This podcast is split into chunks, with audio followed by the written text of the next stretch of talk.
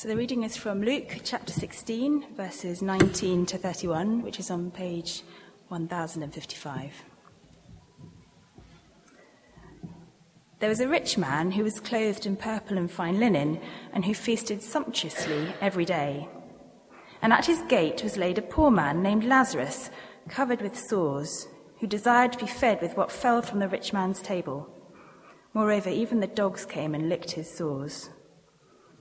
The poor man died and was carried by the angels to Abraham's side. The rich man also died and was buried, and in Hades, being in torment, he lifted up his eyes and saw Abraham far off and Lazarus at his side. And he called out, Father Abraham, have mercy on me, and send Lazarus to dip the end of his finger in water and cool my tongue, for I am in anguish in this flame.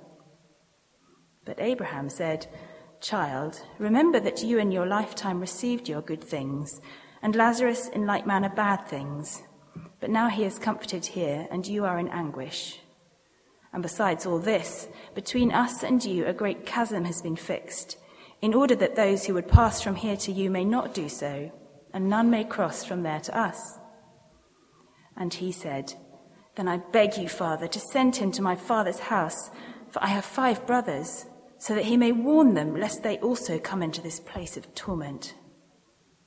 But Abraham said, They have Moses and the prophets, let them hear them. And he said, No, Father Abraham, but if someone goes to them from the dead, they will repent. He said to him, If they do not hear Moses and the prophets, neither will they be convinced if someone should rise from the dead.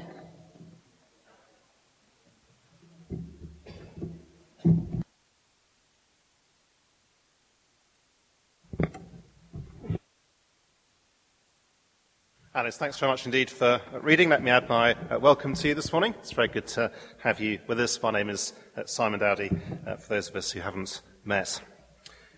Now, please do keep that reading open on page 1055, and I'm going to pray and ask for God's help uh, to understand that passage. Let's pray together. Heavenly Father, we thank you for um, your word. We pray, please, that you would help us to understand this parable that Jesus told, that we may indeed have uh, certainty about Jesus, certainty about life, certainty about what is beyond life. And we ask it for Jesus' sake. Amen.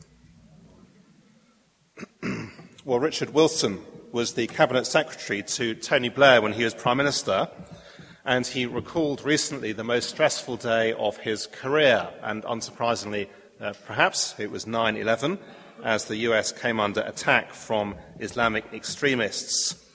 And it is his responsibility to ensure that the UK and the British government in particular was, uh, was prepared in case of a similar attack here.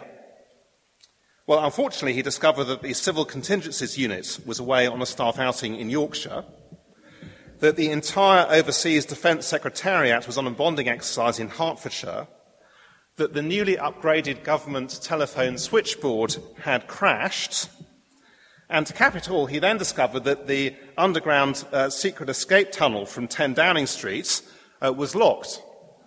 And the guy who has the key and knows where the key is was away on holiday and hadn't told anyone at all where he had left the key.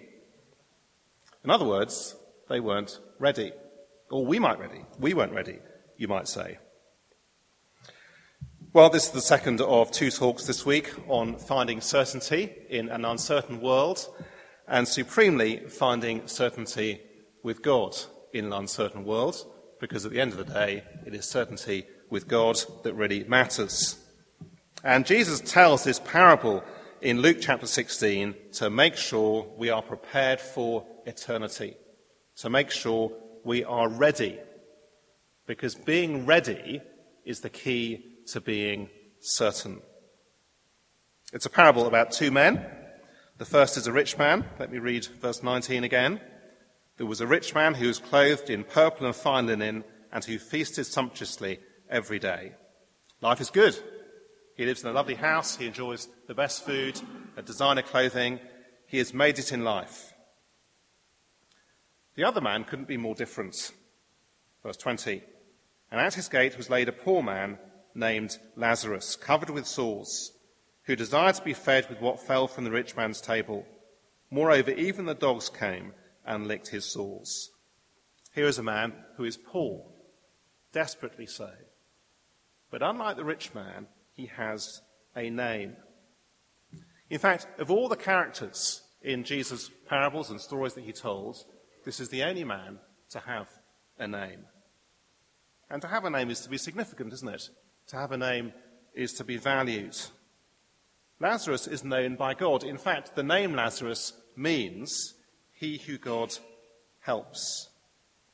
Whereas the rich man, well, he's rich, but he's just a rich, well, he's a faceless person, a man without a name. I guess it begs the question, doesn't it? Would you rather be a nobody who is known by God, or would you be a somebody who isn't? Well, it's a story about two destinies and one decision. First of all, two destinies, because both men die and they have totally different destinies. Have a look at verse 22. The poor man died and was carried by the angels to Abraham's side. The rich man also died and was buried. And in Hades, being in torment, he lifted up his eyes and saw Abraham far off and Lazarus at his side. Perhaps you can imagine the rich man's funeral. The best coffin, beautiful flowers, a glowing tribute, a wonderful reception afterwards, no doubt obituaries in the newspaper, which would have been full of his achievements and business successes. But now, despite all the esteem with which, with which others held him, he finds himself in hell. Whereas Lazarus, in heaven with Abraham, the founder figure of God's people. Now, notice really this is a parable. We can't take all the details as a literal description of heaven and hell. But of course, Jesus wouldn't have told the story, would he, if he didn't intend to endorse the picture it gives of our destiny. If these things weren't at least true in broad outline, then the whole point would be lost. And when it comes from the lips of Jesus himself, who in this life so loved to show uh, compassion and tenderness and care and kindness, then is this not very striking that he speaks with such clarity about these things? Notice Jesus teaches that death is not the end. Lots of people, of course, say, don't they, that it is the end. But Jesus says it isn't the end. In our world of fake news and alternative facts, it begs the question, doesn't it? Who are we going to believe? You see, if I was simply to stand up here uh, this morning and say to you, death isn't the end, well, why on earth should you listen to me? Or if an archbishop or if a pope were to stand up and say death isn't the end, why on earth should you listen to them? It wouldn't make it true. But Jesus, as we've already been reminded this morning, is the one person who has ever come into the world, both fully man and fully God. And therefore, when he speaks, can we see he speaks with a completely unique authority? He is the expert that we need. He himself raised the dead to life. He himself will go through death and out the other side. He says death is not the end. You may know that the author P.G. Wodehouse lived uh, just around the corner in Croxted Road for a while, and he sometimes used Dulwich as the setting for some of his novels under the name Valley Fields. And this is how he described Dulwich, writing in 1925 with reference to one house in particular. Like all the gardens in the neighbourhood, it was a credit to its owner. On the small side, but very green and neat and soothing. The fact that so widely built over, Valley Fields has not altogether lost its ancient air of rusticity is due entirely to the zeal and devotion of its amateur horticulturalists. More seeds are sold each spring in Valley Fields, more lawnmowers pushed, more garden rollers borrowed, more snails destroyed, more green flies squirted with painted patent mixtures, than in any other suburb on the Surrey side of the river. Brixton may have its Bon Marché and Sydenham its Crystal Palace, But when it comes to pansies, roses, tulips, hollyhocks, and nasturtiums, Valleyfield points with pride. It's rather idyllic, isn't it? And I guess that's the main, that's the main reason why people still live here. But the problem is, of course, when life is so very good, it's actually very difficult, isn't it, to think about eternity. It's very difficult to engage with eternity. And yet, so vital that we do, because Jesus says that death is not the end. But notice, will you, that Jesus also says that there are two destinations there's a place of great security, and there's a place of great regret. And again, it's very different, isn't it, from what our culture says, which I think is something like this that there may, in theory, be two destinations, but in practice, apart from someone like Stalin or Hitler, then actually we're all going to be okay because we're all nice, reasonable people. I guess it's the kind of thing you often hear at a funeral, isn't it? Actually, everything is fine. And yet, again and again, Jesus contradicts it. No doubt for the, for the rich man, the very idea that God would send him or any of his culture's successful friends to hell was preposterous. After all, who believes in this kind of thing? And yet it's where he ends up. And therefore, you see, Jesus tells his parable as a warning. And like every warning, it is an act of kindness. It's an act of kindness to be warned and told in advance. When I was 10, my father went to work in Sydney, Australia for several months. He didn't go for long, so we didn't all have to move there, but we did go and visit. And we visited in December, and one of the things, age 10, I was really looking forward to was spending Christmas in the sunshine and the heat rather than the cold and the grey. And in particular, I'd been promised Christmas Day on the beach. But I was very disappointed come Christmas Day because the particular beach we went to had big signs up. If you've been to Sydney, I guess you may have seen some of them uh, saying, Beware of the sharks. And my parents very gently, I think, had to let me down and say, actually, there would be no swimming that day. Now, I guess they could have complained to the authorities and said, Look here, what on earth are you doing putting up signs like this? You might frighten 10 year olds and their families. But I take it they didn't complain to the authorities because actually they knew that signs like that, warning signs like that, are an act of kindness. Just as Jesus tells this parable as an act of kindness to warn us of these two destinies. They do exist, and there will be people in both, real people in both. It's a parable about two destinies. But secondly, it's a parable about one decision. Have a look at verses 24 to 26. And the rich man called out, Father Abraham, have mercy on me, and send Lazarus to dip the end of his finger in water and cool my tongue, for I am in anguish in this flame. But Abraham said, Child, remember that in your lifetime you received your good things, and Lazarus in like manner bad things.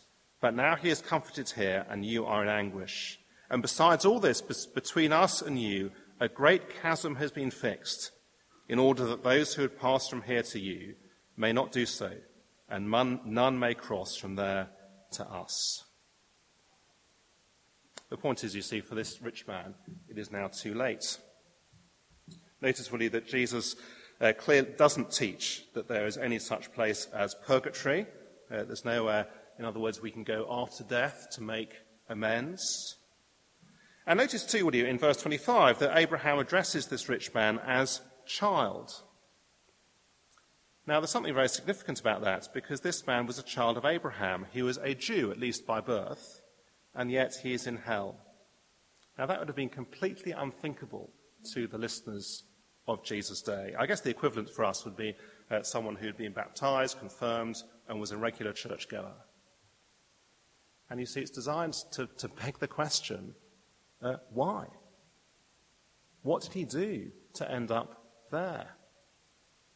Well, we're not told, are we, he committed any terrible crimes. He wasn't a rebel as a teenager.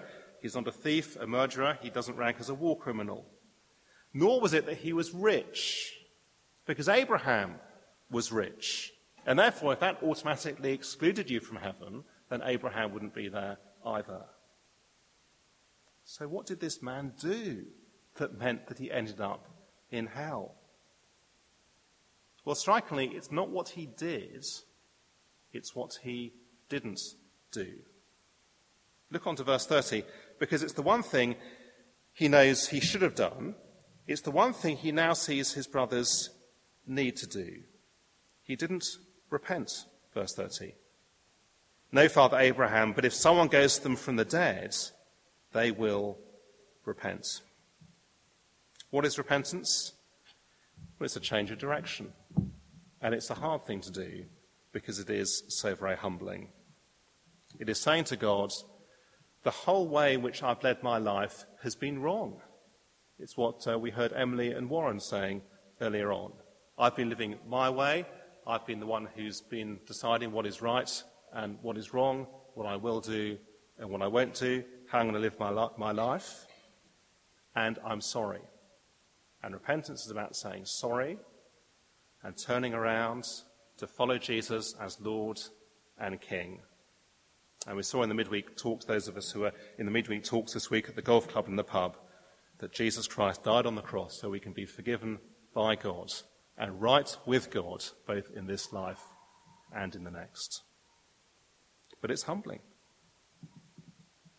Just picture the scene two weeks ago at the end of half term as uh, we landed as a family at Gatwick Airport. We cleared immigration and uh, I led the family confident that I knew precisely the way to get to the train station. All very straightforward, I thought. That is, until two voices spoke up simultaneously and said, Daddy, we're going the wrong way. I, of course, kept going, absolutely convinced that I was going in the right direction until I could avoid those voices no longer. It was humbling, even to execute a fairly straightforward, kind of relatively small U turn in the big scale of things like that. But tragically, the man in the story didn't repent. He failed to take the one decision that would have changed his eternity, and the moment of choice has now passed. It's a terrible thing, isn't it, when you just have that, um, that terrible feeling that you've missed something. You know, perhaps you rush, rush, rush, rush to get to a train, and you get there, and it, it's gone. Just too late. Or perhaps you rush to get a, a, a job deadline, in. Too late. You miss the deadline. And this is the moment, you see, when for this man, reality strikes home.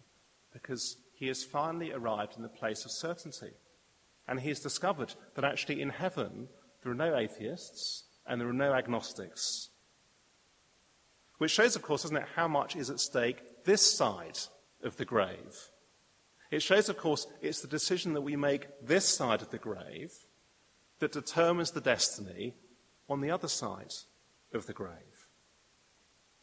And Jesus tells the parable so that other people don't make the same mistake that this man made. Now, it is, of course, that realization that then explains his great concern for his brothers. Verse 27 And he said, Then I beg you, Father, to send him to my father's house for I have five brothers, so that he may warn them, lest they also come into this place of torment. Here's a man, you see, who was totally indifferent to God this side of the grave, but the other side of the grave, there is suddenly a great sense of urgency. He is faced with reality. It's why I've called this talk a reality you can't ignore. And he's passionately concerned, desperate, that his brothers are warned. And what does he think is the best way to help them? To help them to grasp reality. Why? It's to send Lazarus back to warn them in the hope that they will then repent. In the same way, I guess uh, it's possible, isn't it, for us to end up thinking, you know, if only God would do something really impressive, if only he would reveal himself in some way that was um, completely unmistakable, or even send someone back from the dead. I remember thinking that as a sort of uh, you know, 10, 11, 12 year old. Then I'd believe. Well, how does Abraham respond? Verse 29 They have Moses and the prophets. Let them hear them. Well, the rich man's reply is one of exasperation. Verse 30 No, Father Abraham, but if someone goes to them from the dead, they will repent. You can almost hear him thinking, can't you? The Bible, you can't expect them to listen to the Bible. The Bible is hundreds of years old. No, you don't understand. If someone actually goes back in person, someone actually goes back in person and tells them, tells them that God is real, tells them that heaven and hell really exist, tells them that it's the decisions we make in this life that will affect eternity, then surely they will listen. But the reply, verse 31, he said to him, If they do not hear Moses and the prophets, neither will they be convinced if someone should rise from the dead. In other words, the brothers have all they need. Jesus is telling us, you see, that we seal our eternal destiny by our response to the message of the Bible. If we won't listen to the Bible and heed its teaching, then we won't listen to anything else, not even if someone were to rise from the dead. And clearly, at this point, Jesus is alluding to his own resurrection from the dead for which there is plenty of evidence. The point, of course, is that for this rich man, his problem has never been a lack of evidence, rather, an unwillingness to repent. There was an article in The Spectator a while back. I don't normally read The Spectator, but it was written by Martin uh, Rowson with a very honest title If God really, if God existed, I still wouldn't believe in him. It's an honest title, isn't it, for, for an article? If God existed, I still wouldn't believe in him. I guess it illustrates exactly what Jesus is saying in this parable. People don't end up in hell because of lack of evidence, rather because they won't believe it. In other words, there are two sorts of people in this world. There are those who don't want to know God, and even if someone were to be raised from the dead, that is not going to change them. But there are also those who do want to know God. And for them, the Bible and the message of the Bible is absolutely electric. They recognize that it is all they need as they read it and as they discover the God who made us. As they learn about our rejection of Him, of the judgment to come, of Jesus who died on the cross in our place for our forgiveness, who was raised from the dead, never to die again, of the joy of receiving God's forgiveness, and of the possibility of experiencing in this life peace with God, a peace which nothing else can ever provide, and then in eternity to be in the very presence of God Himself. Well, in a moment, we're going to break for coffee and for question time, as Rupert said.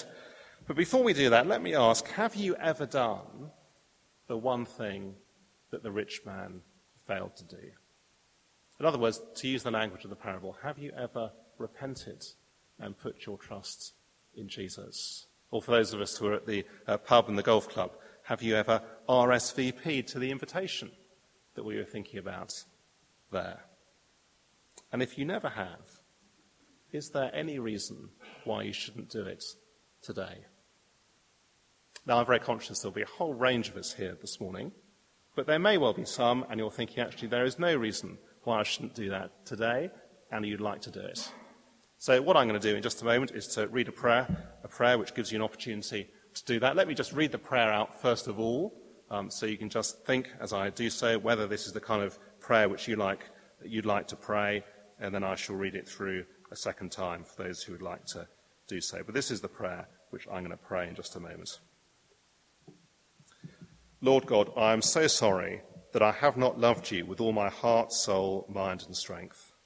I understand now who Jesus is and why he died. I know that I do not deserve it, but because of Jesus' death on the cross for me, I ask you to forgive me. From now on, please give me the desire to obey you and to help me to follow Jesus, whatever the cost. Now, if that's a prayer that you aren't ready to pray. Let me read it again and do pray it in the quiet of your own heart. Lord God, I am so sorry that I have not loved you with all my heart, soul, mind, and strength. I understand now who Jesus is and why he died. I know that I do not deserve it, but because of Jesus' death on the cross for me, I ask you to forgive me. From now on, please give me the desire to obey you and to help me to follow Jesus, whatever the cost. Amen. Now, if you prayed that prayer for the first time, I'd love you to come and uh, tell me. I'd love to give you a copy of this booklet. And be assured, if you prayed that prayer for the first time today, then like Lazarus, you have a name in God's family, and in eternity you will be in the very presence of God.